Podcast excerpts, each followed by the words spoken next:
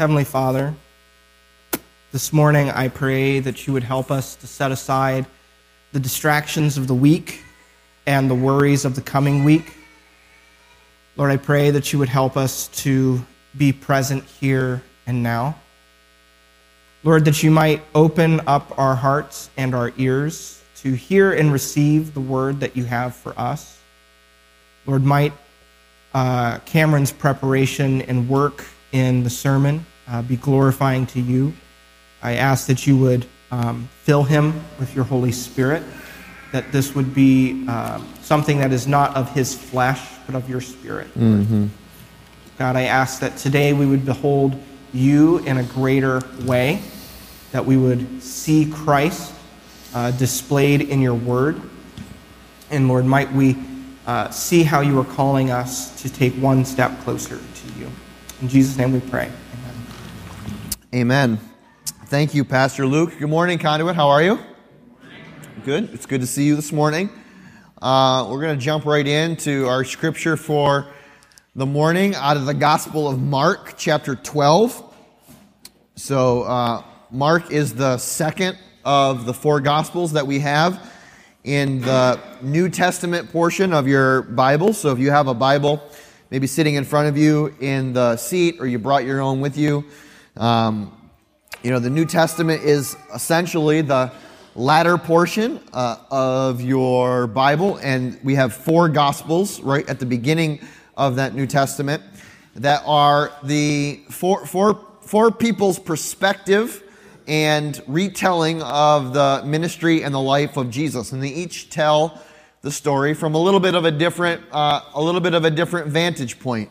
Uh, sometimes, uh, like to describe it is if you were in, for instance, if you ever stayed in a really big hotel, right? And you go to the hotel, it's really big, right? Maybe many, many floors, and you go to your window and you look out and you see a you see a certain perspective and viewpoint based on the elevation or what direction your room is facing. Well, if you switch rooms and you go up to the penthouse on the opposite side of the building, you're going to have a a much different view and a much different perspective, although you are in the same hotel in the same location where you're looking from uh, changes your experience there. And, and Matthew, Mark, Luke, and John, although all following the ministry and life of Jesus, have a, have, have a different perspective. They saw different things. Different things were important to them, more important to them than others.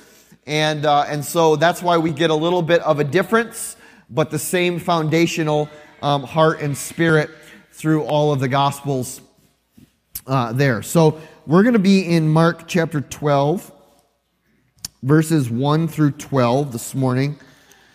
Uh, we have it, should have it up on the screen for you as well. I'm reading out of the NIV version of, uh, of the Bible. He, meaning Jesus, he then began to speak to them in parables. A man planted a vineyard, he said. He put a wall around it. He dug a pit for the winepress. And he built a watchtower. Then he rented the vineyard to some farmers and went away on a journey. At harvest time, he sent a servant to the tenants to collect from them some of the fruit of the vineyard. But they seized him, beat him, and sent him away empty handed. Then he sent another servant to them. They struck this man on the head and treated him shamefully. He sent still another, and that one they killed. He sent many others. Some of them they beat, others they killed. He had one left to send, a son whom he loved. And he sent him last of all, saying, They will respect him for sure. But the tenants said to one another, This is the heir. Come, let's kill him. The, the inheritance will be ours. And so they took him and they killed him and they threw him out of the vineyard. What then will the owner of the vineyard do? Well, he will come and he will kill those tenants and he will give the vineyard to others. Haven't you read this scripture? The stone that the builders rejected has become the capstone. The Lord has done this, and it is marvelous in our eyes. Then, he, then they looked for a way to arrest him because they knew that he had spoken the parable against them.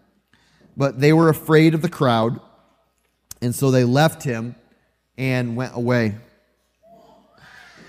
So we call this, uh, or this, this parable of Jesus is called the parable of the tenants, um, meaning like the tenants who rented the land or were asked to take care of the land from the landowner.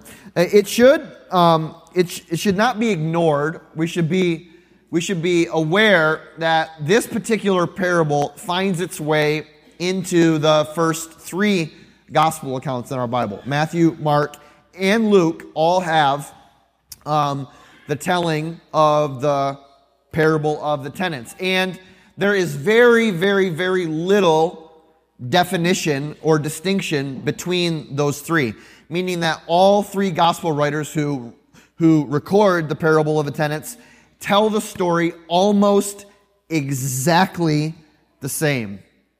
Very little derivation from kind of that, that main, that main um, chunk of information. It should tell us something about this parable.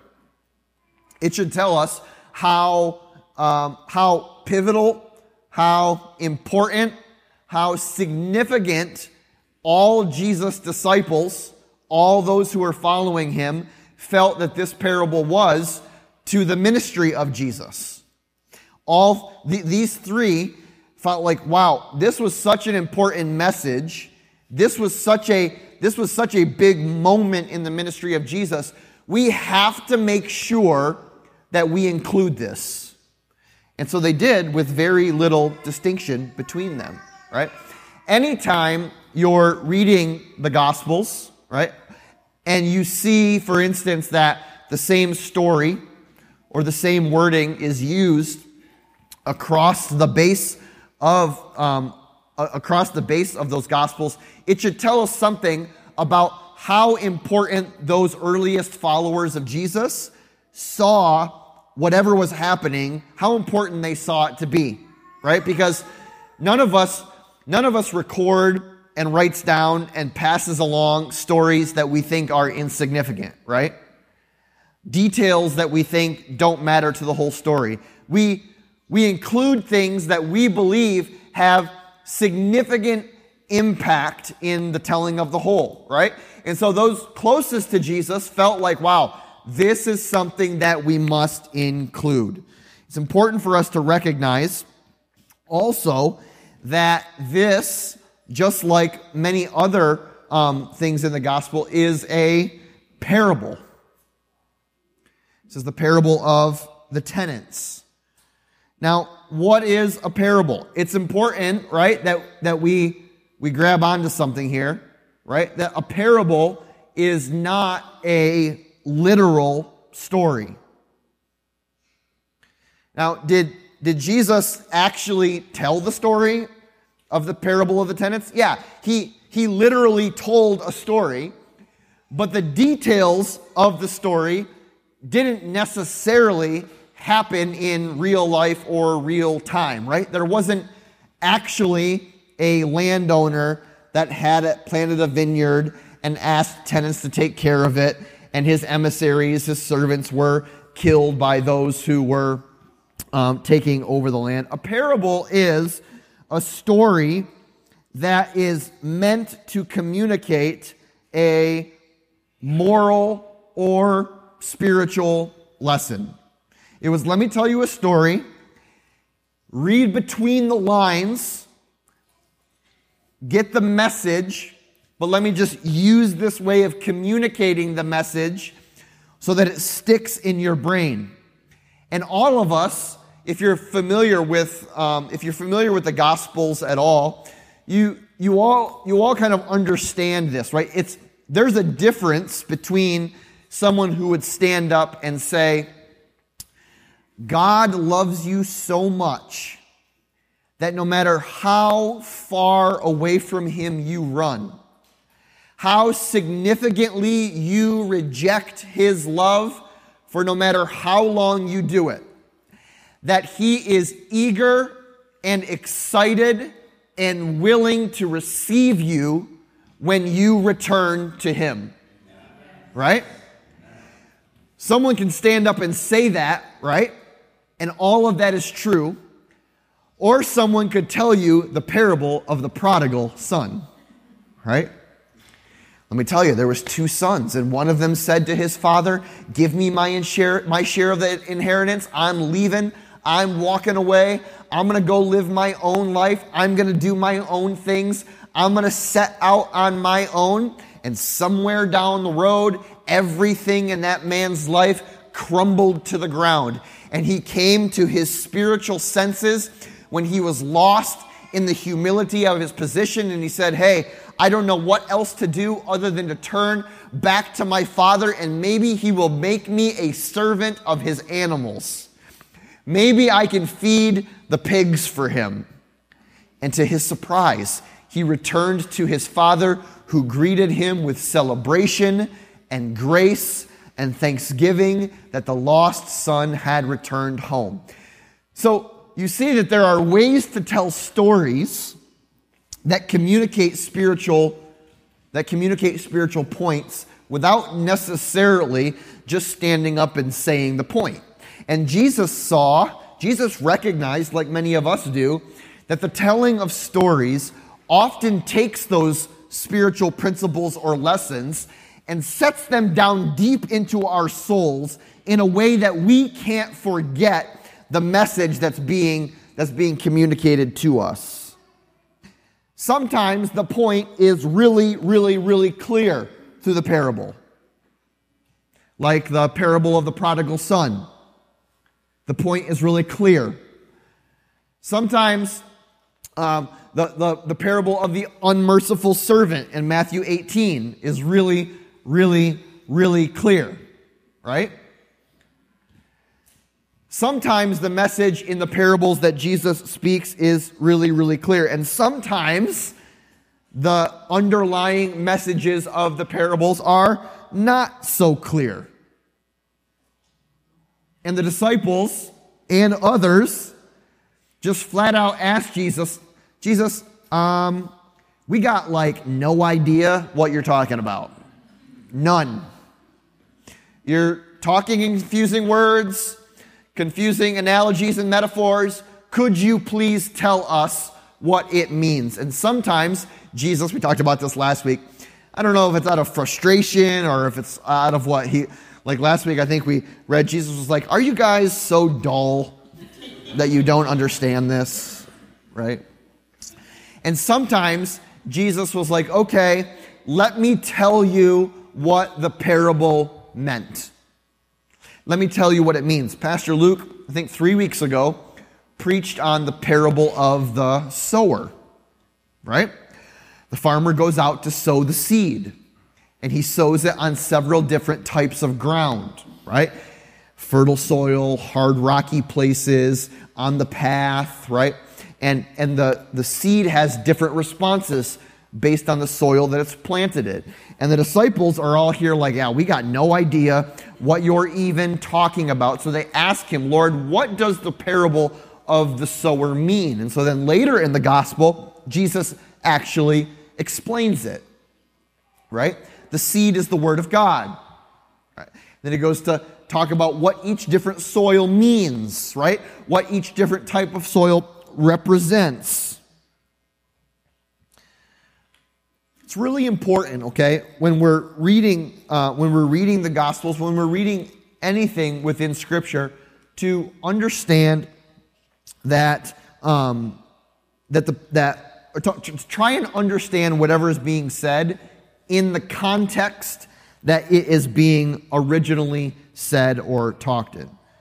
So that we can be faithful, for instance, to the motive of Jesus' telling without trying to wrestle with and twist the message that Jesus is seeking to um, communicate through the parable to meet something that we already believe or that we don't want changed about our lives.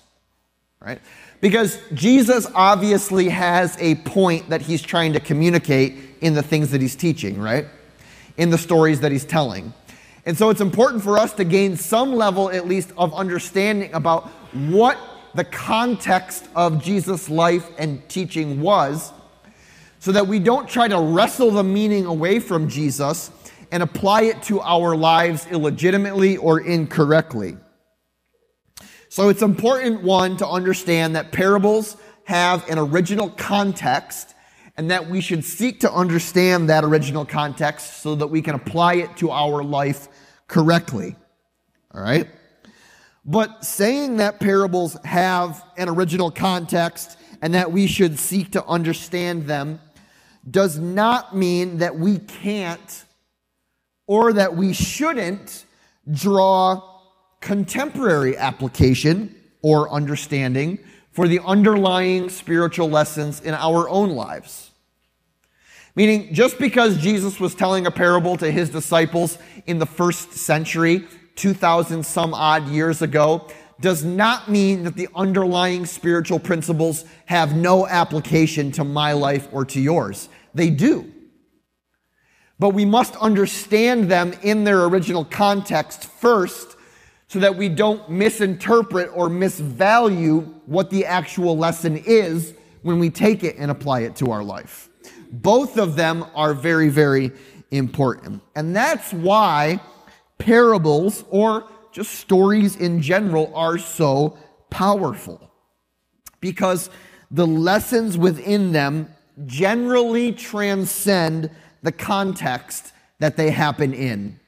The parable of the prodigal son transcends the context of the ancient Near East and hits home with us here in 2023, right? The message connects. The truth transcends any context and any timeline in which it's captured. Okay? So, what is the context or what was happening in the parable of the tenants? Well, we know by just reading the story in its timeline right before Mark chapter 12 that Jesus was actually in the temple at the time of this telling. Meaning he would have been surrounded with all of the religious bigwigs of the day, right? The Pharisees, the Sadducees, the high priest, the teachers of the law, the scribes, the elders, all those who we see in the midst of the early Jewish or in, uh, early Jesus ministry.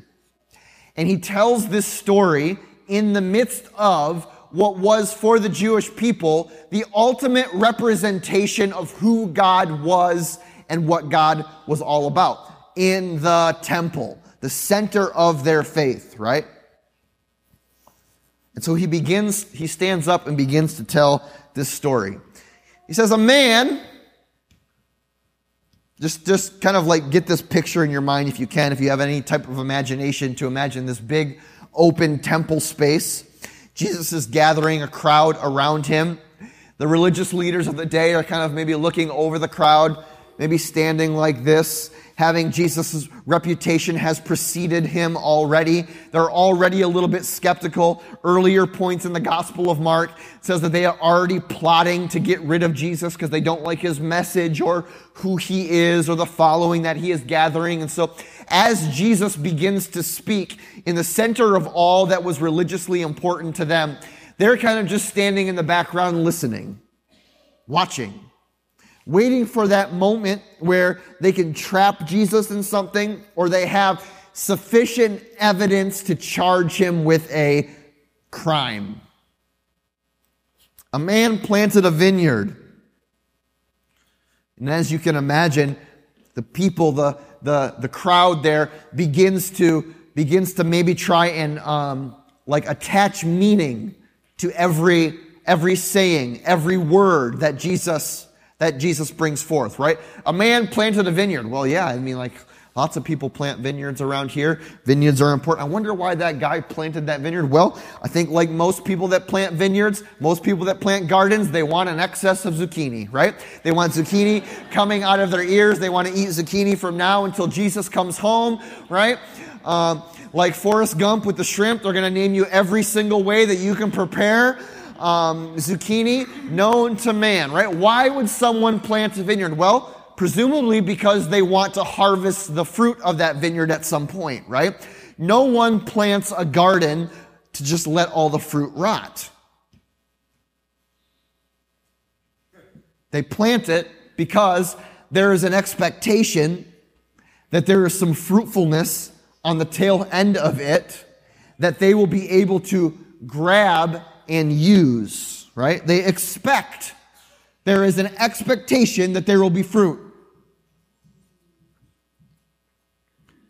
Well, then this guy, he didn't just plant a vineyard. Now he put a, he put a wall up around it. And he dug a pit for the press. And then he put a watchtower in it. I don't know about you guys, but I got a wall around my chickens, right, at home. We got to have a big electrified net around our chickens. And the, the reason that we do that is to protect them, right? Protect them from predators, right? To keep them safe, okay? And we give them a place to live within that little boundary, right? We want to make sure that they're well cared after, right? Why, why build a wall? Why build a pit for the press? Why build a watchtower? Well, I'm assuming, you know, geez, like, okay, obviously this guy who is putting all these things together is giving this vineyard everything that it needs to succeed into the future. He's giving it protection from those around them. He's giving them the means to actually harvest the fruit, to make the press in the pit. He's putting up a watchtower so that they can be aware of their surroundings. He's giving it everything that it needs to succeed. Everything that it needs. He asked, and then he says he rented it. And he went on, uh, he rented the vineyard to some uh, farmers and he went away on a journey. He asked others to work the vineyard while he was away. When it was time to harvest, the scripture says, he sent a servant to check on the crops. Now, it would seem reasonable that those who had rented the vineyard from him and were using it and were producing the fruit would at that point be like, oh, yeah, that's the owner's servant. Let's, um, let's make sure we re- report correctly, right? The, the harvest that's happening or the fruit that's being produced. But instead, maybe to the surprise of the landowner, owner, maybe not, maybe he wasn't surprised at all. That servant, it says, was beaten, seized, beaten, and sent away empty handed. So the landowner, what's, what is going on here? I planted this vineyard. I gave it everything that it needed to succeed. I am the one that set these people up to care for it and manage it and look after it. And now, when I send my servant, right, to check on the status of it, those whom I entrusted it to seized him, beat him, and sent him away empty handed. There must be some kind of mistake. So, what does he do? He sends another servant. And they do essentially the same thing. And then he sends another servant. And not only do they seize him, beat him, and send him away empty handed, they actually kill this one. Right? Verse 5 he sent still another. And that one they killed. Listen, verse 5 he sent many others. Some of them they beat, Others of them they killed. At this point in the story, we may be kind of lost, wondering where, where is Jesus going with this? Why standing in the temple in front of all that represents um, Jewish life, culture, and religion? Why, why is Jesus telling the story as he is telling it? What point could Jesus possibly be seeking to get across here? Where are you going with this, Jesus? In verse 6, it begins to become clear, at least to us. Right? Because we have, we have the benefit of 2020 hindsight to look back on the whole of the story, right? Remember, th- those standing in the temple at that point may not have totally understood where Jesus even was going with it yet. He had one person left to send, his son. They will certainly respect him, the landowner says. In verse 7, but the tenants said, Hey, that's the heir. There's a recognition, right? There was a recognition that the one that was sent, the son, was the heir, was not a simple servant, was not like the others, was more significant than the previous, but that, but that he, um, that, that, that, that, the, that the process or the plan was still the same. Seize him, kill him, kick him out. So that we can keep what is ours. The inherit this is the heir. Come, let's kill him, verse 7. And the inheritance will be ours. And so they took him and they killed him and they threw him out of the vineyard.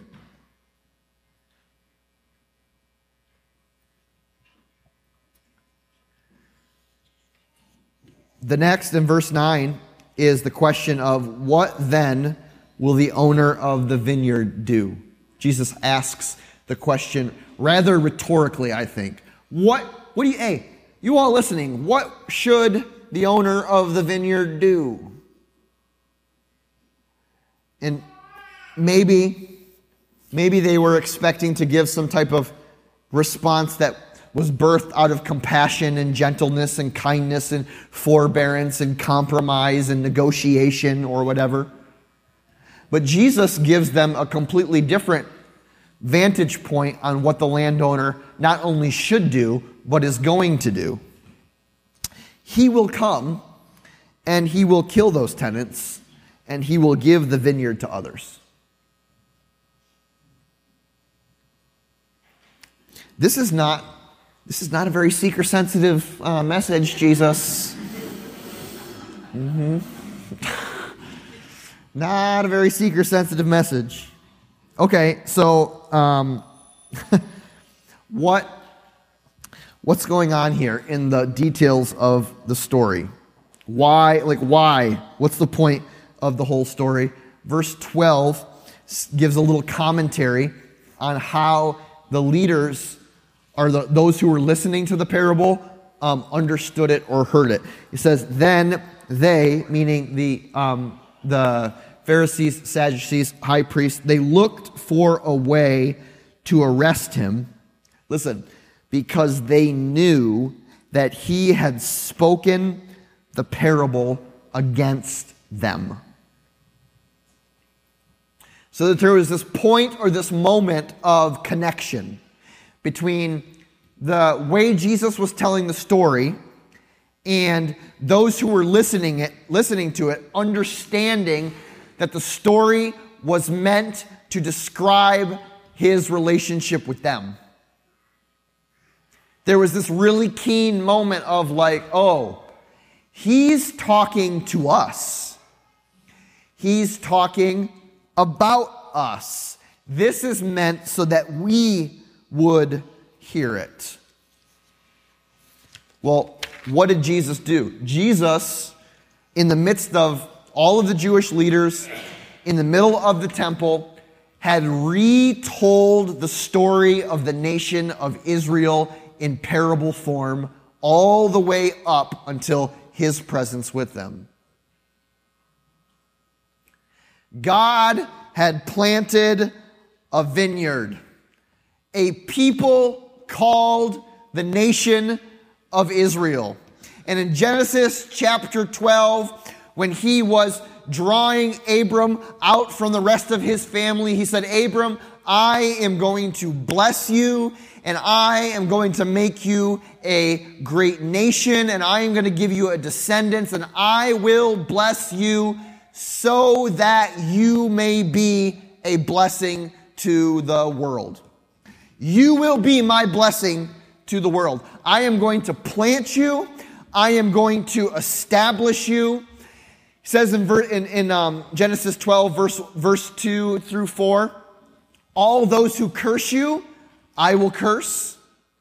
All those who seek to harm you, I will harm them, right? Sounds a lot like the language of, hey, listen, I'm going to plant you as a vineyard and I am going to put a wall around you.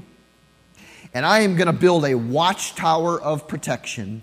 And I am going to build, dig a pit for the winepress of my blessing to be squeezed through you and poured out to many. Don't worry, I am going to do everything that you need to succeed, my people. Everything that you need to be a blessing to the rest of the world. I will provide for you. I will protect you. I will watch over you. I will establish you.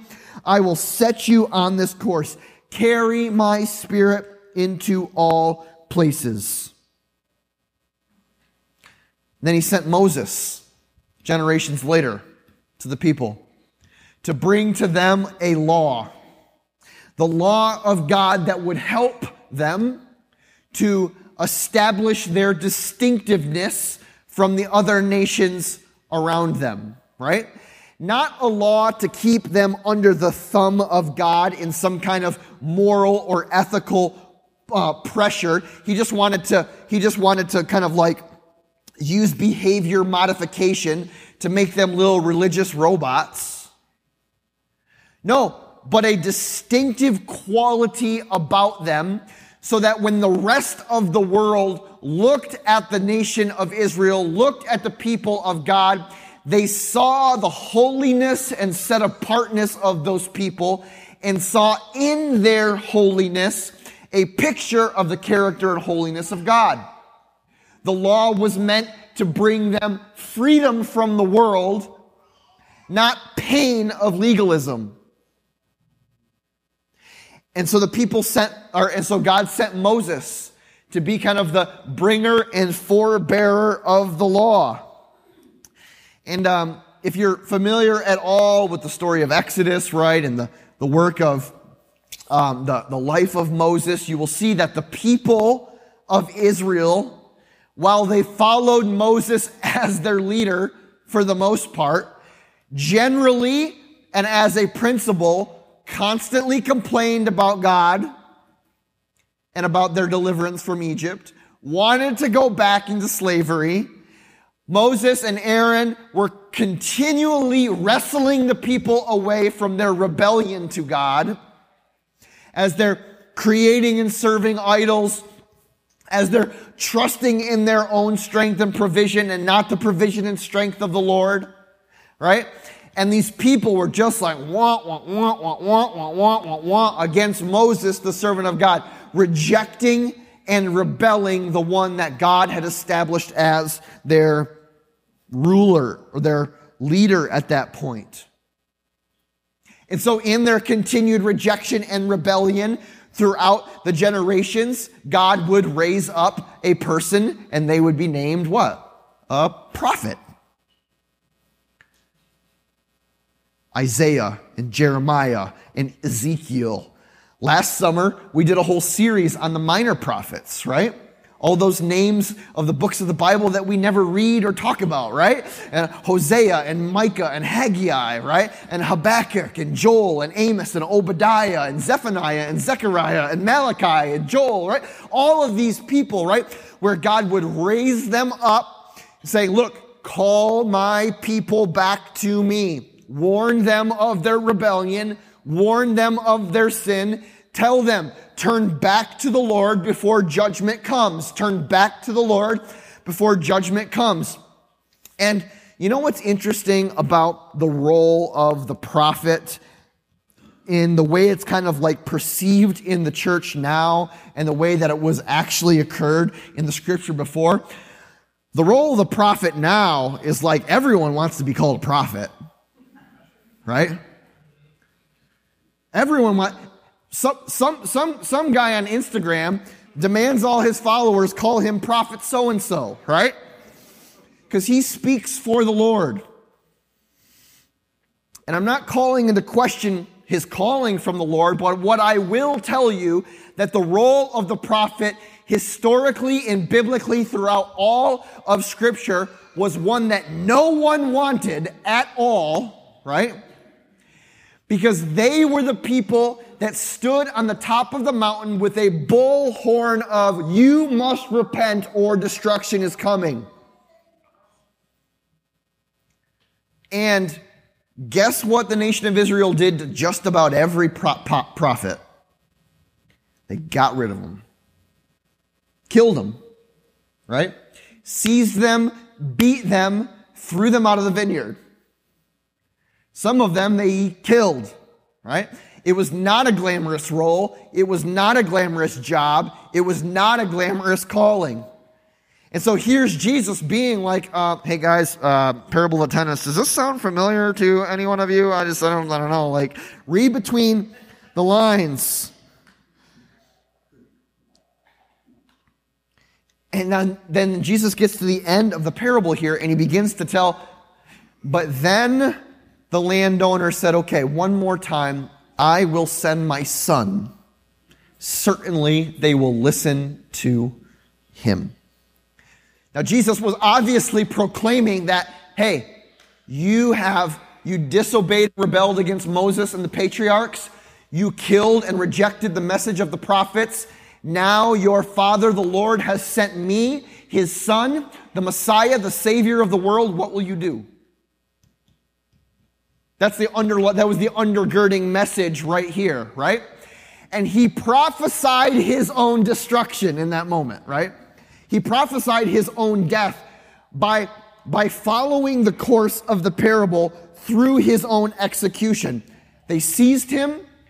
They, they, they saw the opportunity to get rid of them, to keep the, the inheritance for themselves, and so they did it, and he died. He was killed. So, what's going to happen? Well, to take the message of the parable and to apply it to this context that Jesus is talking in, right? And so the owner of the vineyard will come and kill those tenants and give it to someone else.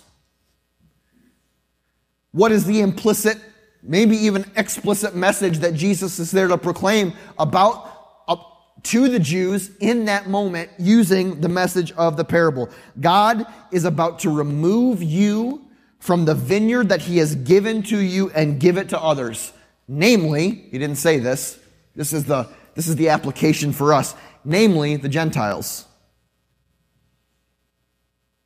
Everything that God had given to you, every, every commission to be a blessing to the world, right? Every, um, every promise to take the Spirit of God to the whole world and to be a blessing to them, you have abandoned it you have killed every servant that God has sent, right? You have, you have, like we, like we talked about last week, you have let go of the commands of God so that you can pick up the traditions of men, and God has had enough. And He's taking it from you. You are no longer sole, you, you are no longer the sole inhabitants of the vineyard of God's um, nation. Now, the whole ministry of the Apostle Paul, two thirds of our New Testament, right? Romans, the Corinthian letters, right? Galatians, Ephesians, Philippians, Colossians, 1st and 2nd Timothy, 1st and 2nd Thessalonians, right? Um, all of these letters that Paul wrote, right?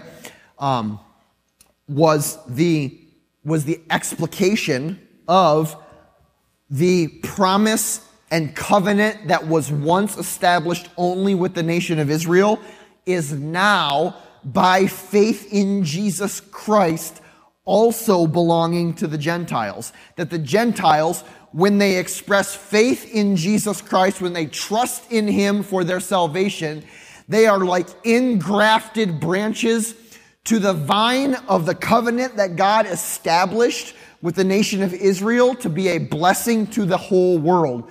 And so, and so what was taken as the sole ownership of the nation of Israel and the people of Israel was now also offered to the Gentile world through, through faith in Jesus Christ.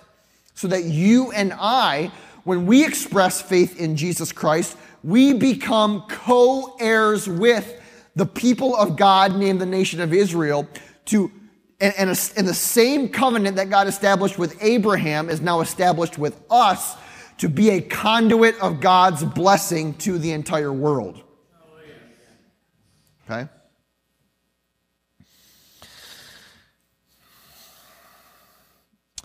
Jesus was speaking here a parable against the Jewish leaders, saying that they had abandoned the purpose and plan of God, just like their forefathers, and that God was setting those who put their faith in the Messiah, the Son of God, with the plan to be a conduit of His Spirit.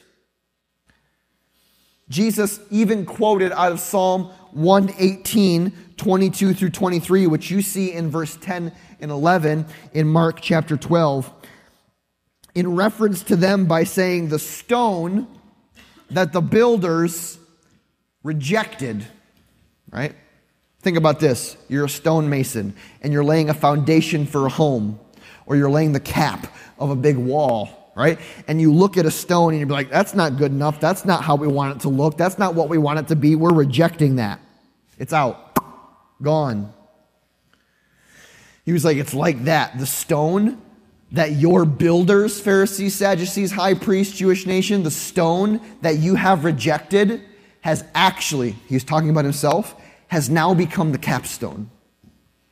Some versions or um, translations say the cornerstone.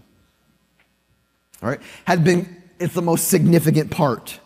The Lord has done this, and it is marvelous in our eyes. Now, listen, this is not the only time that Jesus spoke a parable or a message like this. It's not. Obviously, in Matthew and Luke, he also spoke the parable of the tenants, but he spoke similar type parables to convey very similar type messages or communicate similar spiritual lessons. For instance, there's a parable in the Gospel of Matthew called the parable of the talents right? Not talents like I can juggle, right? Which I can't, right? But not talents like I can juggle, right? But talents as in a unit of money, right? That they used back then. And so um, it was like, what will you do with the money that God entrusts to you, the parable of the talents, right? And it was like, he used that parable to describe, hey, what was entrusted to you, Jewish people, and what are you doing with it while I'm gone? Before I return, what are you doing with what I have entrusted to you? And so the same underlying current runs through the parable of the tenants. What are you doing? What have you done with the vineyard that I have entrusted you with, my people? What have you done with it? Listen. Like I said, it's important for us to understand the parable in its context, which I hope that we do now. But it's also important for us to understand how the underlying spiritual principles apply to our lives right now, even in this very moment as well. Let me ask us to, together and collectively this question what will we do with the vineyard of the gospel that God has entrusted us with?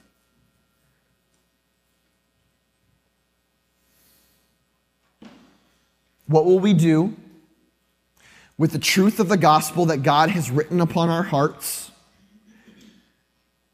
The testimony of the gospel that God has used to transform our lives the work of the gospel that we continue to receive through the forgiveness and grace of God every day. What will we do with the truth of the gospel that God has entrusted to us? And I don't mean us in a really general way, although I do mean it as a general principle to us, the church. But I also mean to you specifically, person. What will you do with the gospel that is rooted in your life. God has asked us to do very specific things with the truth of the gospel. We've talked about this many, many, many times. You know, the last words of Jesus in Matthew chapter 28, the last words of anyone's life um, or presence with, her, with you are usually pretty important words that you should not ignore, that you should, that you should let be chiseled into the stone tablet of your heart so it can never be washed away. Matthew chapter 28, verse 18 um, through 20, Jesus says what to his disciples? All authority on heaven and earth has been given to me. Therefore, therefore, go and make disciples of all nations, baptizing them in the name of the Father and the Son and the Holy Spirit, and teaching them to obey everything that I have commanded you. And surely I am with you always, even to the very end of the age. That God has, God has entrusted us, brothers and sisters, with the truth of the gospel that he has written on our hearts by faith. That Jesus Christ died, Jesus Christ was risen, Jesus Christ will come again. That through submission and surrender to him, faith in him, we are forgiven of our sins. We are restored to right relationship with God. We will live eternally with him. And now we walk in a new hope proclaiming that once I was dead, but now I am alive. Once I was lost, but now I am found. Let me proclaim that from the rooftops of my life. Let it seep out of every word that I speak. Let people be able to look at my life, hear no words whatsoever, but immediately see that the glory of God is radiating from my very being because I cannot be anything but overwhelmed by what the grace of God has done in me and will now do through me. What will you do with the testimony of God's grace that has been entrusted to you? Will you therefore go and make disciples of all nations, teaching them everything that I have commanded you? We, because make, make no mistake about it, okay?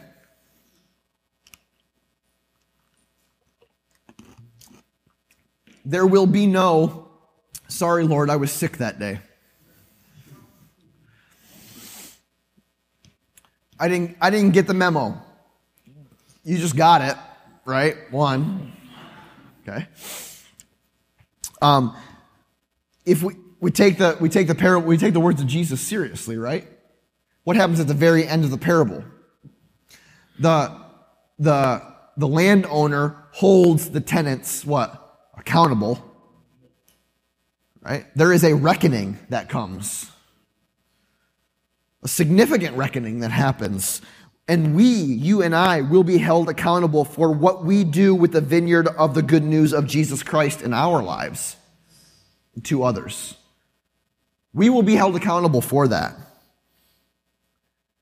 Now, if you look at the parable, you will also see um, that God is patient, that God is kind, that God is forbearing but not eternally so. If we look at the way that the parable describes the man's or the, the owner's repeated attempts to harvest the fruit. I don't know about you, but if I had a servant and I sent him and they beat him, seized him, beat him, and sent him away empty handed, man, I would be like a man on fire up in that place, right? But the man's like, well, we'll just send another servant and another, and another, and another, and another, and another, and another, and another, right? And they continue to do the same thing over and over and over again, right?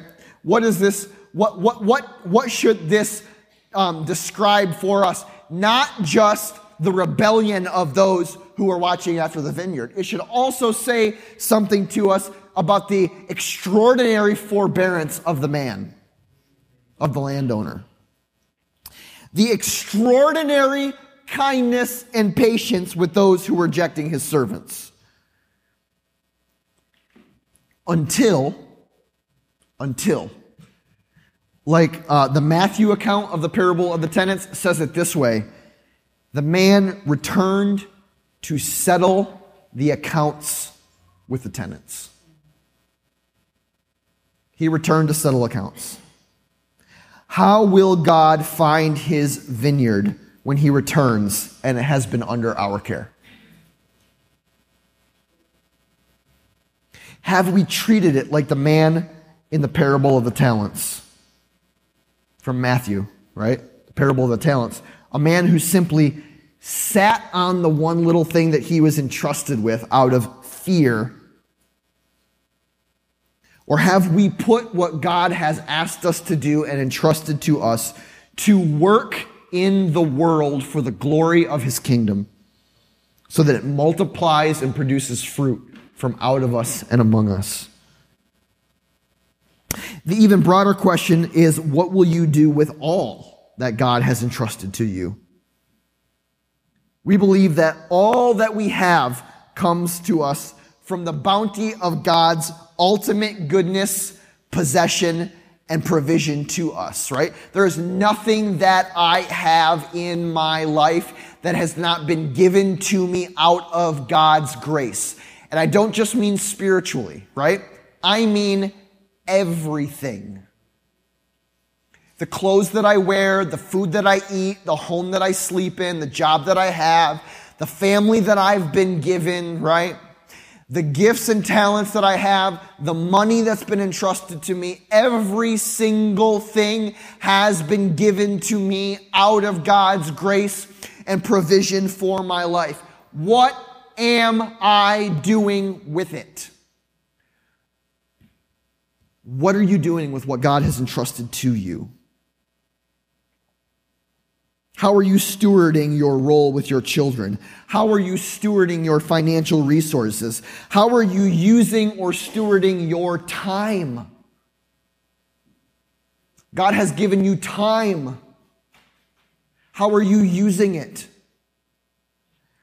If God has given you a specific calling, a specific mission, are you sitting on it for fear of the world, or are you walking in faith that what God has brought into your life, He will equip you for into the future?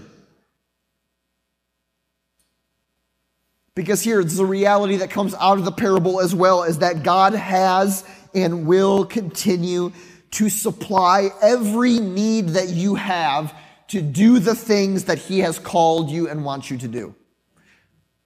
There is nothing that God is asking you to do. There is no place that God is, is, is, asking you to go. There is, there is no mission that God has given to you where He is simultaneously saying, You're on your own to get it done, but I want you to do it.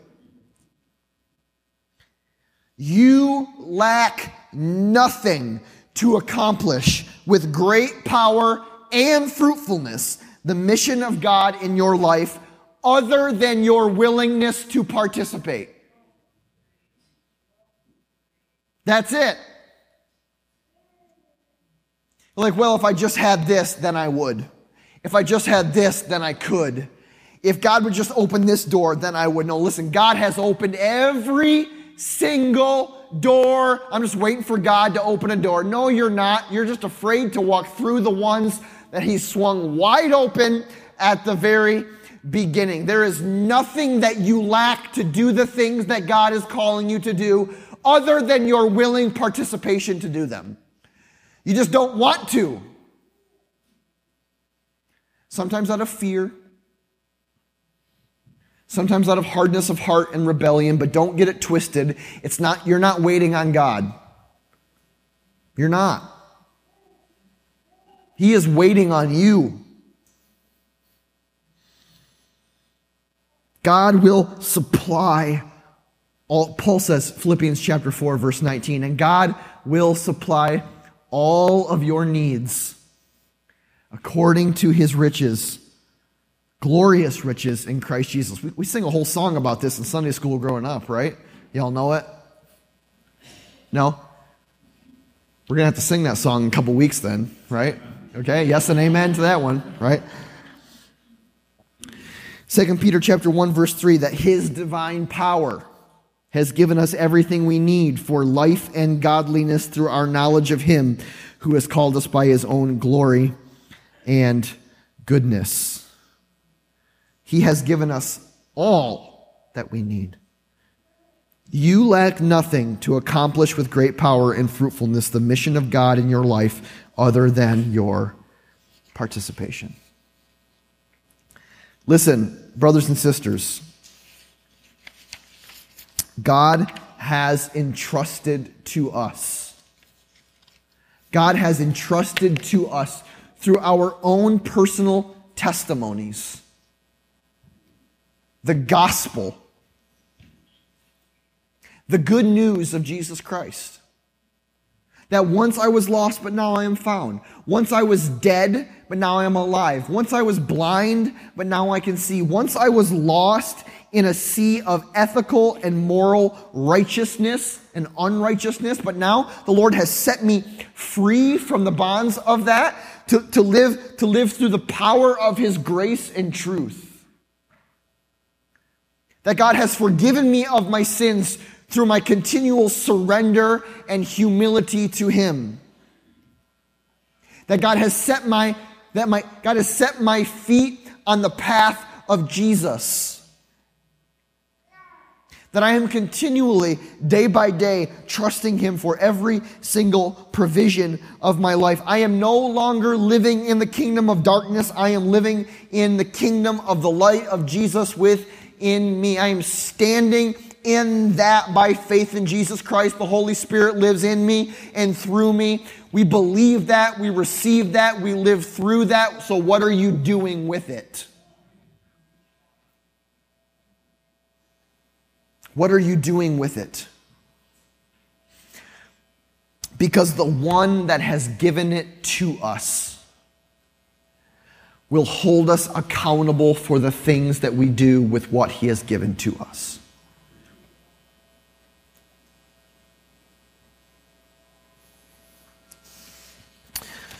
I think there's no better way.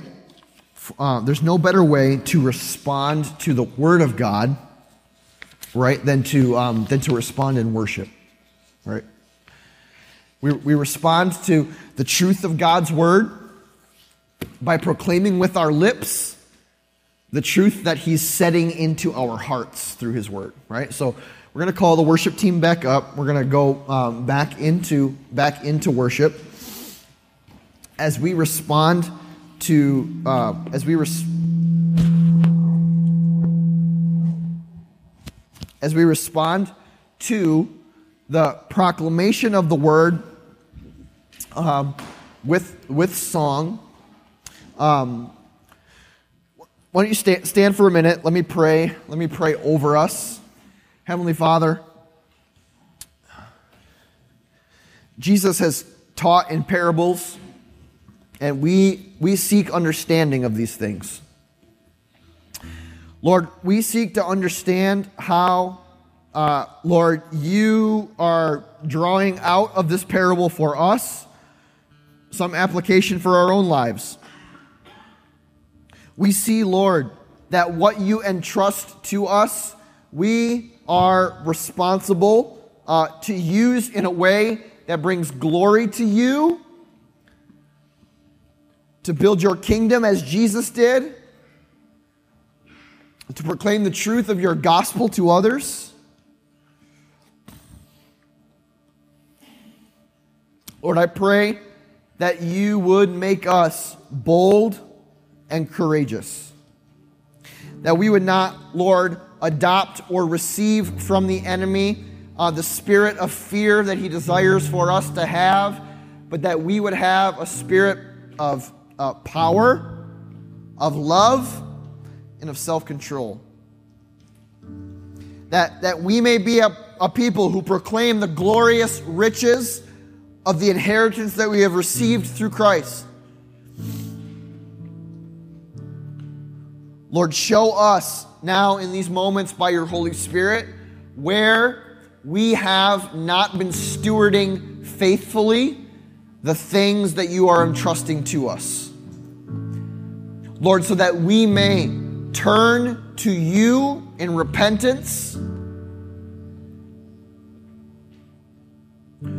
offer those things back to you, Lord, in humility, and say with one heart and with one prayer, Lord, help us to use the things you have entrusted us with for your glory and your fame. Lord, set our hearts on fire in worship now. In Jesus' name, amen. The end of all things is near.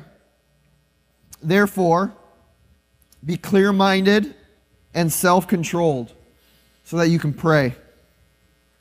Above all, love each other deeply because love covers over a multitude of sins. Offer hospitality to one another without grumbling. Each one should use whatever gift that they have received to serve others, faithfully administering God's grace in its various forms. If anyone speaks, they should speak as one speaking the very words of God. If someone serves, they should do it with the strength that God provides, so that in all things God may be praised through Jesus Christ. To him be glory and power forever and ever. Amen. Church, you are loved. It's been great to see you this morning. We'll see you next week.